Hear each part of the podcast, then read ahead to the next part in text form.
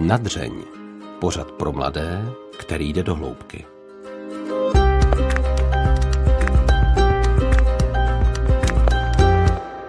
Taky si někdy říkáte, že byste na partnerský vztah v případě krizí potřebovali návod?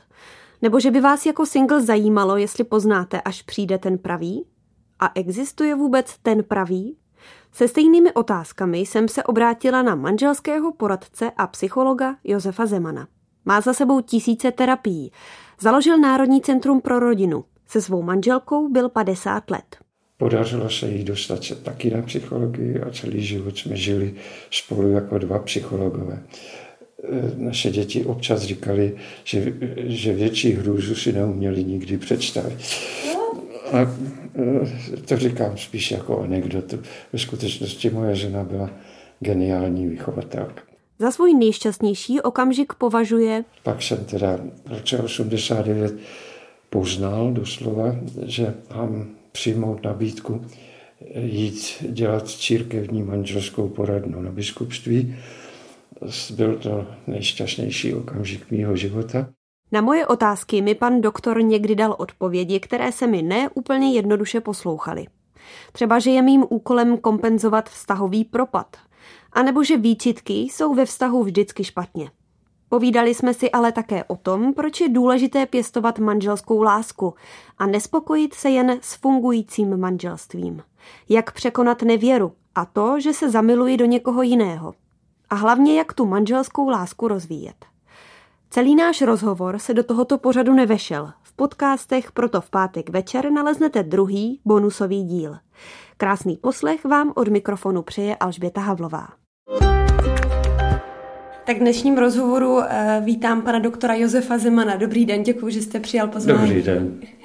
Těšil jsem se na tenhle rozhovor. Já také. Trošku. Začnu veršem, který často zaznívá na svatbách. Kde je opravdová láska, tam přebývá Bůh. Věříte po všech těch terapiích a často i nějakých nešťastných vztazích lidí na opravdovou lásku?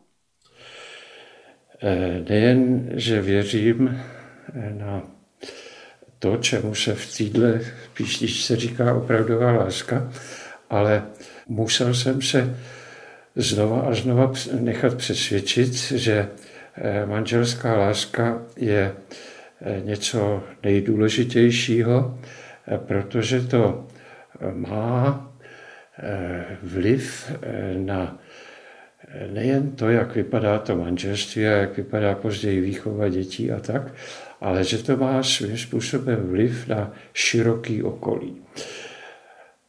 Zřejmě na celou společnost. Protože lidi, kteří mají založený manželství na manželské lásce, je méně než těch, kteří usilují o takzvané funkční, fungující manželství. A mezi těma dvouma životníma perspektivama, trajektoriema je e, dost velký rozdíl a to tak velký, že ta většina, která bohužel usiluje o to fungující funkční manželství, která e, vidí manželskou lásku jako jakousi krátkou iluzi a zážitek a, a e, třešinku na dortě manželství, nikoli jako podstatu manželství.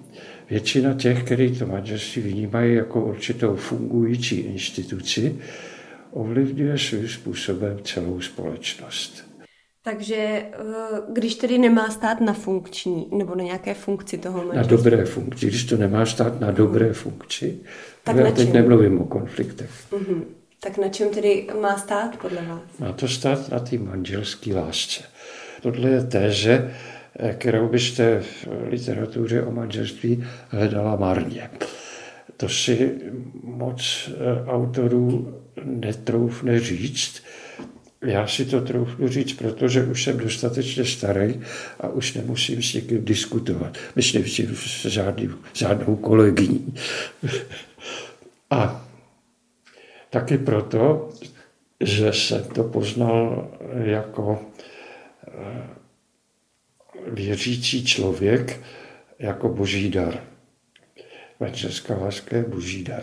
Znamená to, že to není v nějakých našich silách eh, to nějak dosáhnout, aby, aby, to, eh, aby jsme tu manželskou lásku měli, dejme tomu, celý život, nebo aspoň nějakou dlouhou dobu? Tak jsem to nemyslel. Je to dar v tom, že je to vtištěno do naší osobnosti, že je to vtištěno do našich instinktů, do našeho podvědomího chování a do našich tužeb. My všichni toužíme po lásce, i když si to někteří nepřipouští. V tom spočívá ten dar. Máme ho jaksi odstartovaný. A pak právě záleží na tom, jestli ho dotáhneme do naší osobnosti, to znamená do našich schopností, dovedností, způsobů chování, způsobů vnímání, do naší orientace ve světě. Tam všude ten dar může proniknout, anebo nemusí. Když se ještě jako vrátím k té opravdové lásce, tak jak poznat toho pravého? Záleží hodně e, na výběru, anebo jde nějakou, nějaký kvalitní vztah vyvinout s každým? Záleží hodně na výběru, ale zpětně. Ne dopředu. Dejde si vybrat toho pravého. Jak to? Nejde. E, prostě e, v situaci, kdy se lidi zbližují, je lidský myšlení respektive lidský instinkty, takový, že zakrývají možnost racionálního výběru. Takže je to pudové? Ano, je to převážně pudové. A je to správně? Je to od Boha. Takhle jsme udělaný. Jde o to, jak s tím budeme zacházet. A ono hrozně záleží na tom, jak jsou mladí lidi v tomhle schopní zužitkovat zkušenosti starších. A to je obrovský problém, protože žádný mladý člověk nechce zužitkovávat zkušenosti starších, protože je v životní fázi, kdy musí budovat vlastní osobnost. A není možný budovat vlastní osobnost na věcech, které by dávají zvenku, notabene ty naši problematičtí rodiče. To je prostě proti vývojovému pohybu, který ten mladý člověk absolvuje. Ale dneska se eh, toleruje, že mladí lidi spolu začínají brzo se přátelit, klučí a holky, už třeba ve 12, ve 14, v 15 letech. A když to ty rodiče dobře vedou, to znamená, nezakazují a, a nespochybňují, neposmívají se a tak, ale dobře to vedou tak, že toho jakoby druhýho tak trošku přijímají eh, s určitým odstupem, ale zároveň s určitou vřelostí, tak ty mladí lidi se naučejí se navzájem víc poznávat. Bohužel jen někteří. Mm-hmm. A to jsou ti, kteří jsou ochotní dávat méně času mobilu a internetu. Ty pak jsou schopní se naučit si s tím kamarádem, kamarádkou si povídat. Protože to je velice těžký. Aby si mladí lidi začali povídat, tak oni neumějí si povídat o sobě. Oni si povídají o zážitcích, o kamarádech, eh, o touhách nějakých a tak, ale nepovídají si o sobě. Nepovídají si o tom, eh, já, mně se líbilo, když ty jsi udělal. Mně se líbilo, když přišla včera v tom novém svetru. Eh, to jsou jakoby banality, ale vedou k jakýmu si bližšímu komunikování. Vedou ke vztahovému komunikování. Mu se nelíbil ten svetr, mu se líbila ona v tom svetru. Čili jinýma slovama, tam jde už o jakýsi, eh, jakýsi první krok k, mlu, k hovoru o vztahu. A když se jim tohle daří dál, tak je šance, že se eh, v 16, v 17 buď rozejdou, nebo naopak k sobě jakoby přilnou víc a pak je důležité, aby to ještě čtyři roky vydrželi. Ve 22 je člověk schopen už odhadovat budoucnost vztahu. Do té doby ne, do té doby mluví o přítomnosti vztahu. V té době už eh, je schopen mluvit o budoucnosti. A pokud se nenechá zahltit mobilem a internetem a nehledá tu budoucnost tam, to by se mi líbilo, to by se mi líbilo, to by se... Těch nabídek je tolik, že se mu všechno líbí. Mm-hmm. Že není schopen vybudovat tu svoji originální touhu. Já bych chtěl to a to. Jo, je zahlcený tím, že to nejde. A tohle, když dělá s někým druhým a slyší, že ona by chtěla tohle a tohle, kde žít, jak trávit volný čas, jestli počkat s dětma nebo odložit, jestli dostudovat, nebo jestli dělat kariéru, jestli dělat oba kariéru. To jsou všechno tak důležité otázky, které v těch 22 už můžou zaznít. A pak začíná ten výběr, na který jste se ptala. Mm-hmm. Furt je ještě ovlivněný tím vztahem, ale už se tam protlačí to racionálno. A jde poznat pouze z jednoho vztahu nebo z nějakého minimum vztahu, jestli je to ten pravý, nebo třeba byste doporučil vyzkoušet víc těch vztahů? Vím, že to každý asi má jinak, ale... Eh, Já doporučuji, aby spolu lidi před 20. rokem chodili opakovaně s někým. Mm-hmm. Jo, v té době, kdy ty vztahy jsou stejně nezávažný a když se jako nezávažný udržejí, to znamená, nevznikne tam sexuální soužití, protože to dělá vztah závažný. Jo, I skutečně, nejen morálně. A když se jim tohle podaří, tak mají možnost vystřídat několik partnerů, partnerek a tím pádem jakoby umožňují, že v těch 22 budou racionálnější. E, zůstane jim ta láska, ten, ten takový růžový poklop na všechno. Jo? Ale už se tam protlačí ta racionalita, protože už ten vztah není první, už není ten, už není ten fascinující. Jo? Už, už je tam nějaká zkušenost ze vztahového chování. Už je tam zkušenost to, že když něco řekne jinak, než to řekla včera, tak to nemusí být lež. A když on teda eh, nadává, že ona nepřišla, tak to nemusí být eh, prostě zlá vůle, ale může to být jeho, jeho zlozvyk, že hold je puntíčka. A to ještě nemusí být špatně. Prostě naučit se trošku orientovat v tom osobnosti toho, v té osobnosti toho druhého, jde až po té, co umím to základní vztahový chování. Mm-hmm. A kdybyste měl uh, vysvětlit, proč vám přijde uh, nějaký sexuální vztah závazný, kdybyste to měl říct uh, třeba, třeba před tím, nebo nejenom před tím 20. věkem, asi pravděpodobně celý život, tak co je podle vás to, čím je to závazné? Bohužel. To je závazný v tom, že se to málo kdy povede tak, aby to bylo i ženský, i mužský protože ženský sex je jiný než mužský sex. A e, protože muži jsou v tomhle naléhavější, tak často prosadějí ten mužský sex. To znamená méně vztahového a více biologického. Téměř kdykoliv.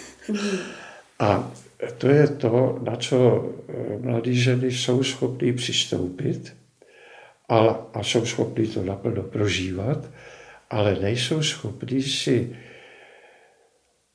prosadit vníma, svoje ženské vnímání sexu. To znamená, kde je nejen současnost, ale kde je i budoucnost. Žena při sexu, ne přímo při něm, ale v souvislosti se sexem, myslí i na budoucnost. Nemůže jinak, protože ji napadne, jestli neotěhotnila. Napadne ji, jestli a, a prostě řada, a kdyby otěhotnila a tak. A to je budoucnost. Tu žádný chlap nemá. Mm-hmm. Proto prosazuje ten aktuální sex, nikoli ten sex s tou dimenzí budoucnosti. Mě jenom napadá teďka, jestli to vlastně ženy na to myslí i s těmi všemi antikoncepcemi, které tady máme. Tak no. jestli i tady toto vnímání ženského sexu je vlastně ještě v dnešní době pořád to ten důvod. Já jakoby rozumím, že muži a ženy vnímají sexualitu jinak. No. A jestli je tohle... to ovlivnila, mm-hmm. ale bohužel pro ženu nevýhodně. ona má falešnou jistotu. Mm-hmm. Respektive umělou jistotu. Jo? A nemá tu jistotu, že kterou bude mít později, s tímhle to chci. Nebo s tímhle to nechci. A tu ona potřebuje. Co je důležité si podle vás před svatbou ujasnit? Já vidím jako důležitou jedinou věc, jestli umíme o našem vztahu spolu otevřeně mluvit. Jak mě s tebou chutná to a to, jak mě s tebou chutná to, jak mě s tebou vůbec nechutná to a to. Jo, to jsou tak maximálně důležité věci, ne v tom, co se domluví. Domluvit se je lehký, ale v tom, že se naučí o tom mluvit, protože to se dneska většina mladých lidí nenaučí. Díky tomu mobilu, myslíte? Nebo díky tomu mobilu čemu? a díky tomu, že je to obtížnější. Hmm, jak to myslíte? Je to obtížnější v tom, protože to ten vztah trochu problematizuje. Že no, zavěsávají dostat... problémy třeba. No, no, no, že se toho bojí. Ten, kdo je na tom vztahu víc závislý, vždycky je jeden víc závislý, tak se bojí toho druhého zeptat, jak se se mnou máš. Aby neslyšel špatnou odpověď? Nebo aby neslyšel náznak, že nic moc. Jo, to jde říct všelijak, to jde říct i gestem, to jde říct i mlčením. Že se bojí třeba rozchodu, aby nebyli sami? To samo. No bojí se rozchodu, to, aby nebyl sám, to se řeší jiným vztahem, jo? Ale, ale bojí se toho rozchodu, protože je na, ně, na tom současném vztahu teď závislejší. Za měsíc už třeba nebude. Mm-hmm. Jo, protože to kolísá, ta, ta intenzita toho vztahu. Vy tvrdíte, že se proměnilo manželství za poslední nějakou dobu. V čem se proměnilo? Vlastně jsme o tom mluvili, pouze jsme to nepojmenovali. Žena a muž si jsou rovní ženství a mužství je stejně hodnotná záležitost, je stejně hodnotný boží dar. Prostě donedávna to bylo tak, že mužství bylo víc, protože prostě dělalo větší úspěchy, dělalo větší pokroky, dělalo větší co. A žena byla dobrá potud, pokud měla víc než dvě děti. No, teď to říkám trošku přehnaně. To mateřství se v podstatě zdůrazňovalo jako nejdůležitější role ženy. I oficiálně. Jakoby neexistovala láska. Jakoby neexistovala boží láska. Jakoby, ne, jakoby Bůh nebyl láska. Jo, to teď trošku říkám z pozice naštvanosti na některý, na některý e, církevní oficiální dokumenty. A teprve v posledních desetiletích se, a bohužel musím říct taky díky feministkám, bohužel. ukázalo, že prostě to ženství je nějak plnohodnotný. Proto ta láska je tak důležitá a proto musí v tom manželství vzniknout, protože to, že žena má cenu takovou, kolik má dětí, to se tvrdilo v době, kdy jsme žili více jako 20 až 30 let míň, kratší dobu než dneska. Eh, nebylo to na jednotlivce, ale manželé spolu žili eh, tak těch 25 let, to byla ta stříbrná svatba, a to se bralo jako obrovský výkon. A svatý svatby 50 let už se dožívalo velmi malé procento manželství. To znamená, oni žili tak, jak si na to, aby splnili ten úkol rozmnožit lidstvo. Dneska žijeme pro jiný úkol. Dneska žijeme pro úkol vnášet lásku mezi lidi. Skutečně. A tu nejde vnášet tím, že si dva lidi rozumí, že se nehádají. Tam musí být něco víc. Mm-hmm. A to něco víc musíme pěstovat od začátku. No a jak tedy, už jste to vlastně zmínil několikrát, že to je něco výjimečného, na čem musíme pracovat celý život, to vlastně ta, ten vztah mezi těmi dvěmi lidmi. Jak to rozvíjet? A uh, jak, jak to udělat, aby to tam prostě bylo? Že to dokážeme racionálně vyjadřovat. To znamená, že najdeme slovník, jak o tom mluvit, že najdeme chování, jak to chováním vyjadřovat. Někdo to vyjadřuje tím, že dává přednost ženě, když vstupuje do dveří. Některá žena to nemá ráda a on to pochopí a přesto je to dělat. Mm-hmm. Jo?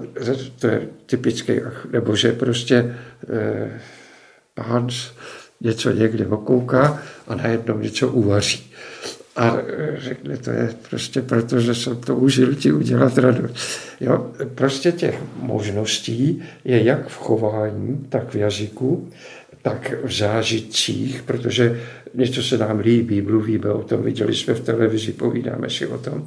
Těch možností, jak tu eh, manželskou lásku prostě eh, jakoby udržovat jako hlavní téma, tam je, ale není to e, naše společné téma, dokud se ho jako společně naučíme dělat. Protože předtím to myslí každý zvlášť. Jo, a postupně se naučíme, aby to bylo to společné. Že paní řekne, já bych byla ráda, kdybyš taky jednou a udělal to nebo ono. A e, pán to nevnímá jako, jako úkol, který teda ho pěkně zase zdrtí. Pán to vnímá jako šanci, že jí může udělat radost. A udělá to dvakrát, nejednou. A, a e, v zápětí on může říct, a já bych k narozeninám chtěla, abys se mnou jela na běžky. A, a paní řekne, no to mě teda pěkně naštval, ale, ale protože mu chci udělat radost, tak to udělám. To znamená prokazovat celou dobu vlastně nějaké skutky lásky k tomu druhému. Buď je takový, který mu chutnají. To je tam ten problém. To je, protože není problém jako vymyslet, no, slyšel jsem příběh koupírového auta, Jako, já, já vám totiž rozumím, no, že pokud si prostě ten jeden partner uh, myslí, že to dělá jako pro toho druhého, ale dělá to vlastně špatně, tak to se mi neúčinkem. No, tak se nenaučí dělat to společný. Mm-hmm. Jo? Protože e, manželská láska není dvojí individuální láska. To je společná láska. A ta spočívá v tom, že se nějak společně vytvořila. Že jsou dva, že má dva autory. Jo? Mm-hmm. Jo? A, a to samozřejmě jde jen z počátku, jo? pak už to musí nějak, pak už to nějak se musí prohlubovat, prodlužovat. Ale prostě ta základní domluva, že není rozhodující, co ty chceš udělat pro mě, je rozhodující, co se mně od tebe bude líbit. A to pro tebe by mělo být rozhodující, co se tobě ode mě bude líbit. A tohle nejde vysvětlit. Jo? Když se to vysvětluje, tak to zní dost blbě.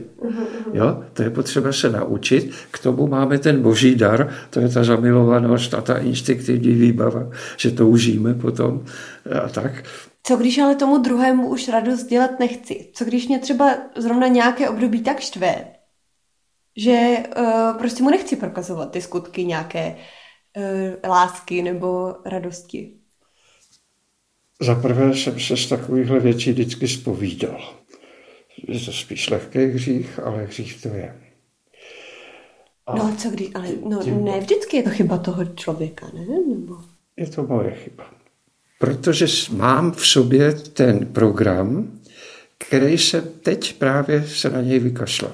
Jakože ty to vlastně jako by nějaká moje povinnost ho mít ráda? Ne, je to dar, který jsem dostala. A je na mě, jak s tím budu hospodařit. Když si to nazvu, že je to moje povinnost, tak to už je moje zpracování toho daru.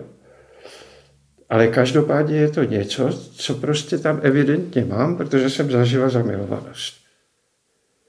A teď jde o to, jak ji budu rozvíjet do té do tý skutečné lásky, která překoná teda komplikace rodičovství, komplikace stárnutí, komplikace kultury, která mě nabíží, s touhle bys to měl lepší a tak. Jo? To je jedna věc. Ale druhá věc, mělo by to být co nejkratší. Je to můj úkol. Je můj úkol ten, eh, ten vztahový propad prostě nějakým způsobem kompenzovat.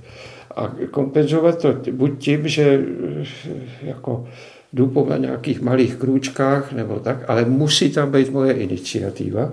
Když tam není, tak hrozí, že se ten konflikt protáhne a nadělá škody. Mm-hmm. Jo, musí tam být moje iniciativa, jinak za to nesu zodpovědnost. A když to ten druhý prostě nevnímá, no tak to je blbý, ale to mě nezbavuje té odpovědnosti. Takže jakoby nečekat na to, že se ten druhý změní a něco Žádném udělá, případě. ale udělat tu iniciativu sám. Ne, ne, já jsem pokazoval svůj program, který do mě byl darem.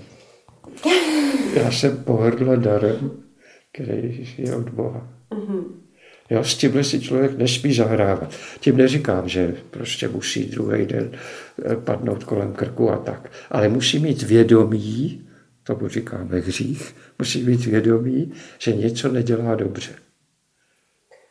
No. Jo? Pokud je tam ta reakce, ta bezprostřední, ta, ta emoční reakce, jo? že mě naštvala, teď zuřím a tak, tak to je trochu něco jiného, v té době nemůžu. Ale pak, když se to prodlužuje a teď budu čekat, až se mě omluví, tak tam už si zahrávám s ohněm. Malinkým, zatím malinkým.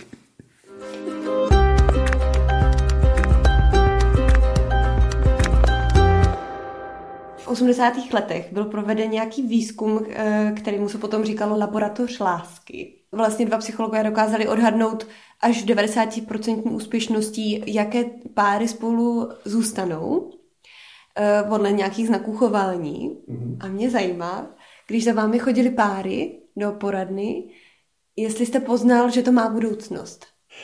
Eh, já jsem vycvičený v psychoterapeutickém směru, který se tomuhle brání. Základní téže je, klient je expert na svůj vztah. Ty jsi expert na vedení rozhovoru o jeho vztahu. Na nic jiného. Eh, já jsem se vždycky snažil tomuhle se ubránit, protože bych to eh, jako tlačil určitým i nevědomky, mhm. tlačil určitým směrem.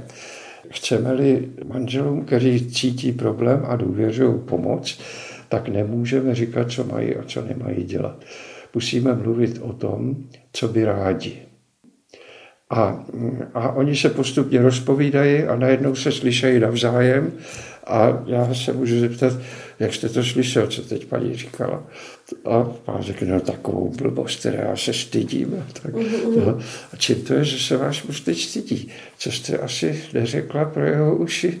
Dobře, no to je furt, to on se vždycky zaměstná. A, a teď, a, a postupně se to tak jako mírní, ty vzájemné injektivy. A, a myslíte si, že byste ještě pořád říkal, že se za svoji ženu stydíte? No, no teď už ne, teď mluví rozumně. No. Jak jste to dokázal, že ona mluví rozumně? No, no to já ne, to, ale jo, dokázal jste to, teď to teď vy vnímáte, no tak čili jste to musel dokázat. Ve vaší hlavě vzniklo, že jí. No a když tam ti lidé třeba chodili k vám, tak uh, prokazovali nějakou společnou skupinu nefunkčních vzorců v jejich vztahu.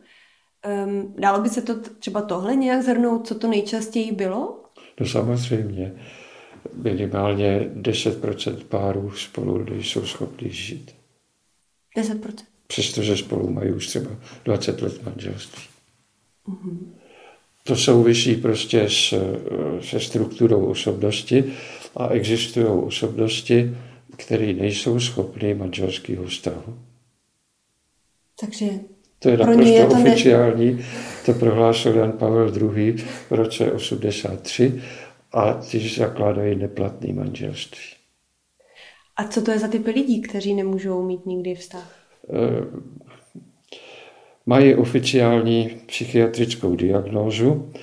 E, to vyslovuju nerad, protože ve skutečnosti to je tak proměnlivý stav, že, že těch diagnóz, které na to psychiatři jsou ochotní našít, je strašně moc a jsou takový méně výstižný, je to hodně individuální, ale společná věc k tomu je ta, že ten člověk není schopen odhadnout, v čem eh, jeho chování, jeho partnerce nebo naopak Eh, není přijatelný. Jo, ten člověk mluví způsobem, vyžaduje souhlas k věcem, který, s kterými ta žena nesouhlasí. Vyžaduje eh, souhlas s věcma, který ona mu dlouho vysvětlovala, že nechce slyšet a tak podobně. Ta, ta neschopnost eh, je prokazatelná, dá se prokázat objektivně. eh, kromě No, ale ještě, toho- ještě to chci doplnit, uh-huh. protože existuje pár, kde jeden z nich o to nestojí, Aby se to zlepšilo. aby se to zlepšilo. Jo, a to bohužel není málo. To, to doplňuje těch 50% rozpadajících se manželství. Jo? Zhruba u 10% je to neodvratný, nebo téměř neodvratný. Ale pak existuje celá škála těch, kteří to prostě nějakým způsobem předčasně vzdali, mimochodem často na základě omylu. Ta žena si o tom muži myslí, že on je takový a takový, a on si oni myslí, že je on takový není. Um, jak to tedy poznat? Jakože uh, když je člověk ve vztahu, kdy už nemá cenu, aby ten vztah dál trval v tom manželství. V tomhle je bohužel tak velký prostor, který ovládne boží nepřítel, že člověk nemá šanci. Jakmile si začnu o druhým myšlet, že prostě mě nemá rád, nebo že mě nějakým způsobem eh, chystá něco ošklivého a že s ním budu být v životě peklo, tak je to přesvědčení, na jehož díku se po- podílí opak božské síly, opak božského daru. Kdybychom tedy jakoby nebrali úplně v potaz jako nějakou tu malou část, kdy je už eh, nepravděpodobné, že ten vztah má budoucnost, předpokládám, že to zahrnuje i nějaké domácí násilí, nevím, jestli alkoholismus třeba podle vás. No, ale hlavně ta porucha osobnosti, jo, jo, že ten člověk prostě, prostě nevnímá, co ten druhý po něm chce. A co nevěra? No, to je, nevěra je problém, ale menší, než se mu přikládá. Zvlášť dneska, když eh, jako je ženská nevěra stejně častá jako mužská, eh, tak eh, prostě to dostalo jiný rozměr, méně tragický. To neznamená, že je to tak lepší, ale jde s tím líp pracovat. Dneska není nevěra věc, která fatálně ničí manželství. Dneska je nevěra, která velice zatěžuje manželství. Čili je samozřejmě furt špatná a záleží na, tý, na tom autorství té nevěry. Protože něco jiného je spadnout do nějaké zamilovanosti a zbláznit se a něco jiného je prostě vyhledávat eh, opakovaně eh, zajímavé zážitky. Mhm. To, co zmiňujete jako první, že se člověk zamiluje a uh, vydá se třeba nějakým jiným směrem chtě nechtě, to se může stávat. Předpokládám hodně lidem během života, že se zakoukají do někoho jiného. Stane se to každý. No. Ale eh, je eh, daleko bezpečnější to včas utnout. To znamená v podstatě, dokud to zůstane na psychické rovině. Jakmile to přesáhne do té tělesné roviny, tak už se to utíná špatně. No, ale furt to ještě utnout jde. No a tak co s tou psychickou rovinou? No, poznal jsem několik eh, velmi poctivých kněží, kteří se zamilovali a prožil jsem s nimi to, jakým způsobem se od toho oprostit. Eh, Některé psychologické instrumenty eh, se ukázaly stejně důležitý jako ty duchovní. Naopak se mi zdálo, že ty duchovní, teď nechci říct nefungují, ale, ale ponechávají eh, toho na tom, který nese tu tíži toho problému daleko víc, než ty psychologický. Mhm. Že to prostě člověk může mít ve svých rukou. No, jak to dopadne. no. No a jak teda? Prostě, Co teda s tím? jako, co teda z psychologického směru funguje? jednak si myslím, že si člověk musí odpustit. To znamená, musí přijmout, že je to špatně a musí si to v zápětí odpustit. Eh, Odpustit nejde jen tak. Odpuštění se musí myslet vážně. To znamená, a co udělám, aby to jako nějakým způsobem přestalo mít špatné následky, jak pro mě, tak pro toho druhého. Tak zapřed bych mohl udělat tohle, pak bych mohl udělat tohle, pak bych mohl udělat tohle. Až úplně nakonec musí přijít přiznání tomu partnerovi. A nebo nemusí. Ale, ale eh, nemůže se s tím začít. Jo? Prosím tě, odpust mi, já jsem včera a tak. To je, to je chyba, kterou mnoho lidí dělá.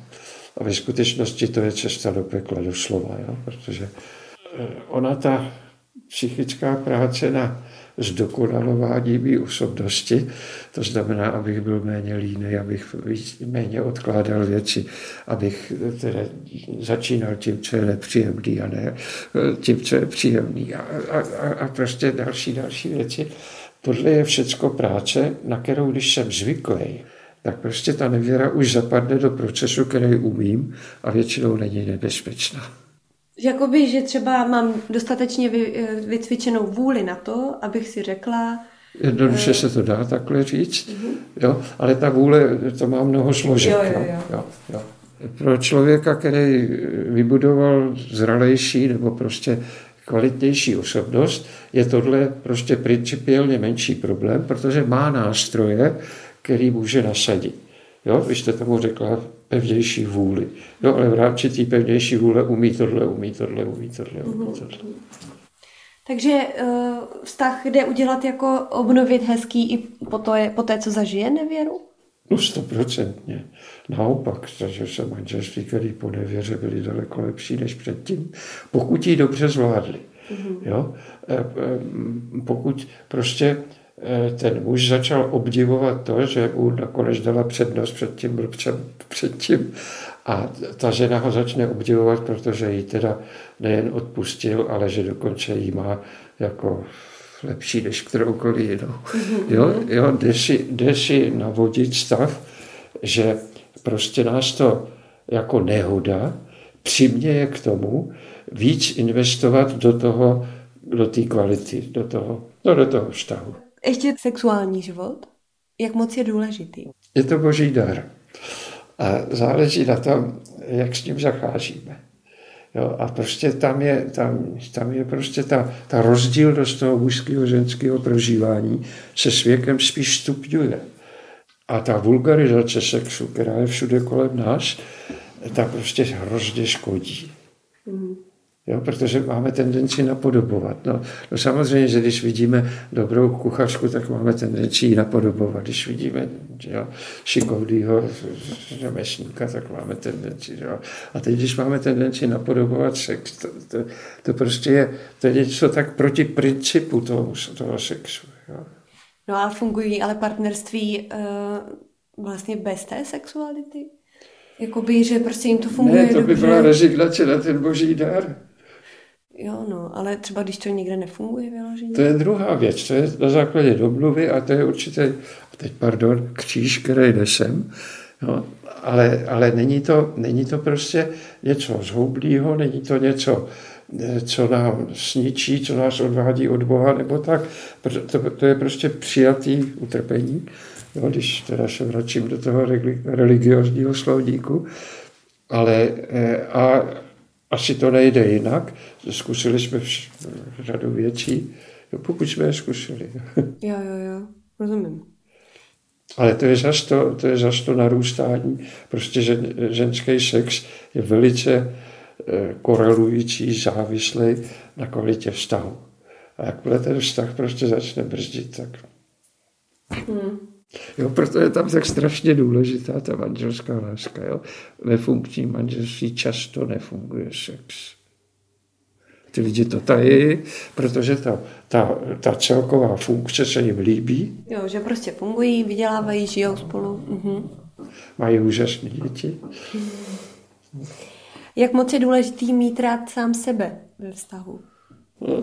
Nebo když člověk hledá partnera. Ano, je to taková delikátní dovednost, ale je stejně důležitá, protože prostě my nesmíme, respektive její opak, opovrhovat sám sebou, kritizovat sám sebe, nevážit si sám sebe, stydět se sám za sebe je hrozný. Jo? Proto by než se mít rád, takový, jaký jsem. Takže je to vlastně nezbytná složka toho, aby měl člověk hezký vztah? Je to zralost osobnosti, ne, nepominutelná. To, to, to mě umožňuje mít tu pevnou vůli, to mě umožňuje pracovat na něčem, to mě umožňuje zbavit se zlozvyku. Mm-hmm. Jo? Já nemůžu se zbavovat zlozvyku a přitom si říkat, no když jsem takový hajzl, tak...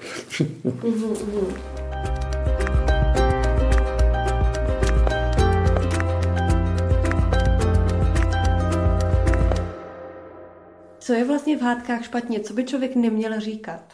Jakoby vyříkávat si věci je dobré, ale eh, co je třeba no, podpásovka? No, vyříkávat si je trošku takový nebezpečný slovo. Mm-hmm. Je moc útočný. Jo, já ti mhm. vyříkám tohle a tohle. Jo, jo, eh, hádka mm, prostě téměř nemůže nebejt. Jako, zažil jsem manžele, kteří říkali, že se nikdy v životě nehádali.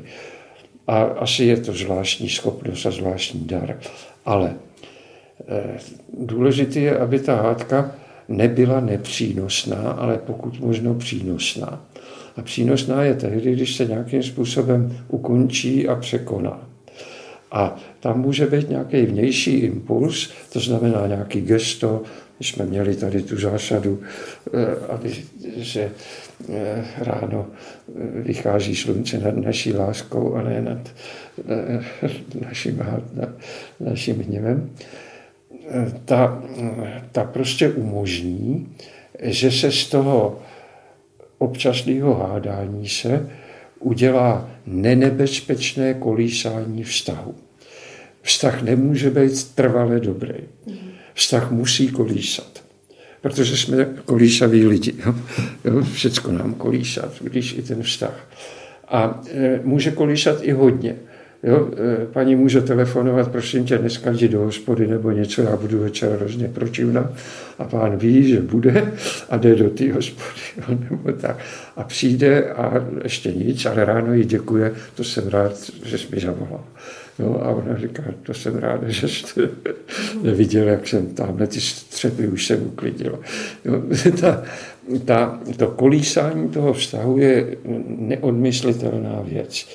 A když se ty hádky převedou nikoli na přerušování vztahu, ale na kolísání vztahu, tak se ví, že pak přijde zase eh, výchylka nahoru. Jo, ten vztah nekolísá jen dolů, ten kolísá i nahoru.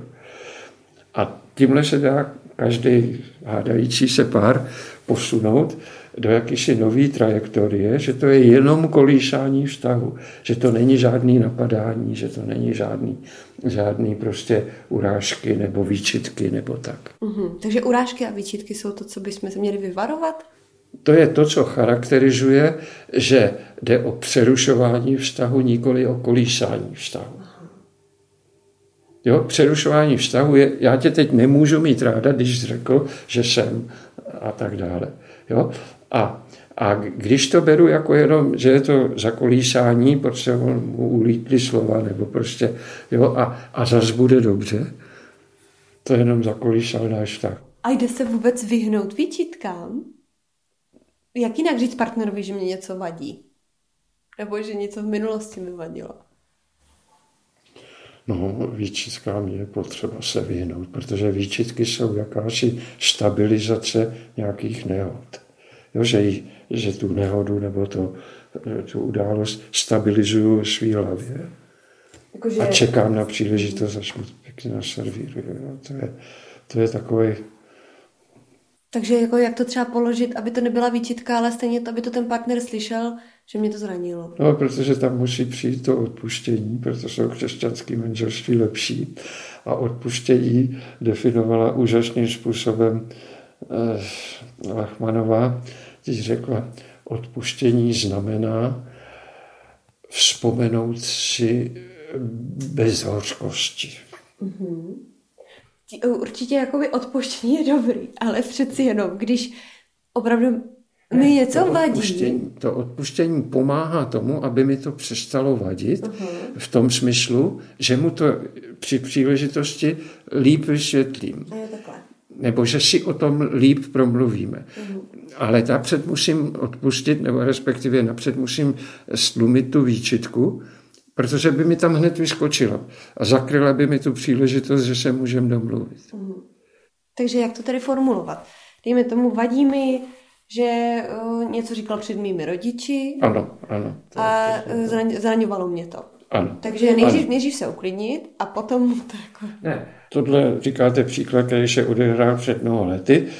Tehdy jsem to nezvládla a vznikla výčitka kterou, která mě do dneška prostě žere a do dneška a tak. Co udělám příště, až udělá podobnou blbost. A tam je to, aha, nesmí z toho vzniknout výčitka. Aby z toho nevznikla výčitka, tak musím prostě nějakým způsobem říct, to je kolísání vztahu, to nenarušuje moji důvěru k němu, to je jenom biologický kolísání vztahu a součástí toho je mu to odpustit. Odpustím mu to proto, že tím vytvořím možnost, jak s ním o tom mluvit bez hořkosti. Mm-hmm. Jo, to je hrozně výstižná definice. Tehdy mě velsky naštvalo, ale už mě to dneska neštve. Přesto bych ti ráda řekla, že tehdy jsem to ani já, ani ty nezvládl, ale jak se tomu vyhnem, já bych byla pro tohle a teď nějaký návrh nebo, nebo, nebo co si myslíš, že jo? A, a překlopí se to do toho plusu. A... Mm-hmm. Takže vlastně ty uh, konverzace jsou vlastně hrozně důležité, jak je vedeme.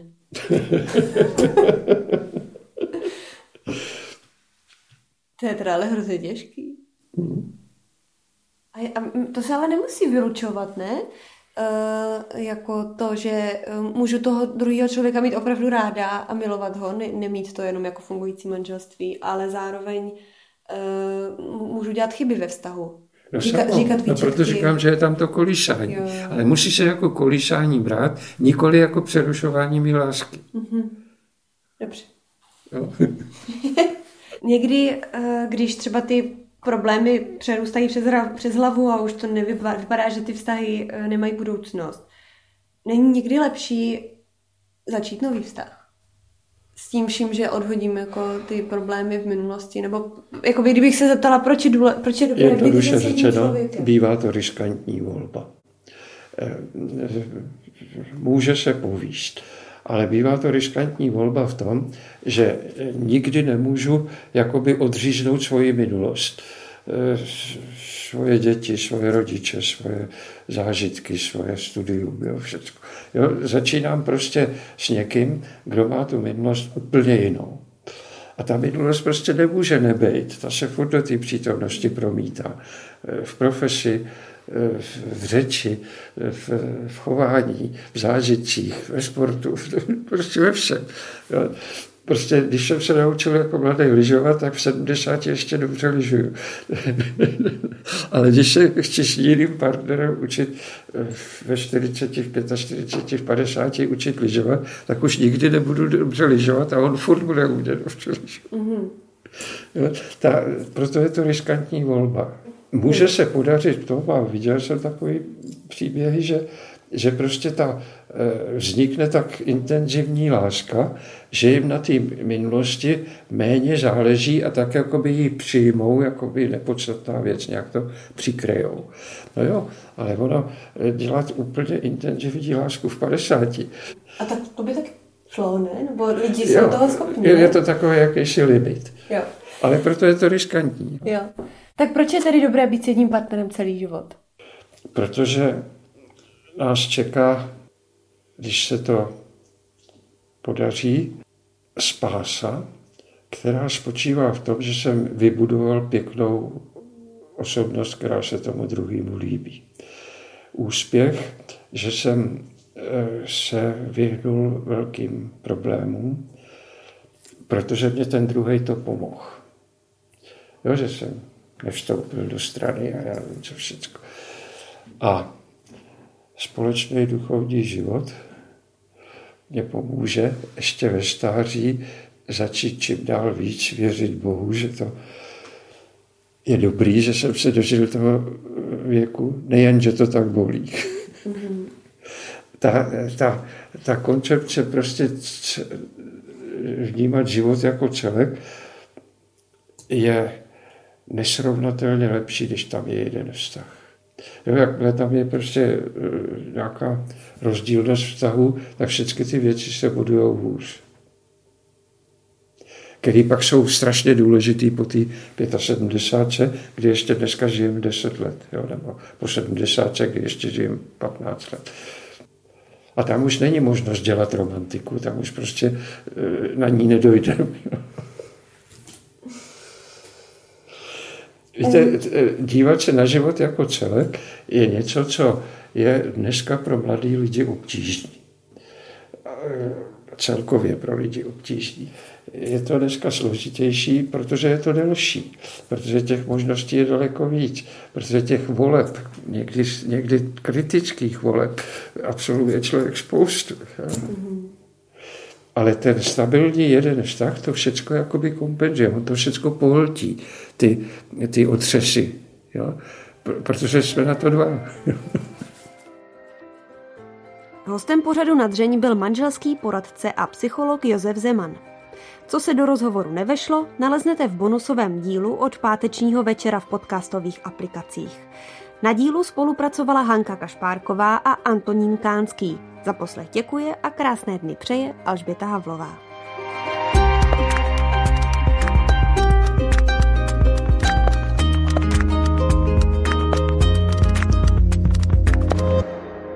Podcast na dřeň vzniká na Radiu Proglas, které žije z darů posluchačů.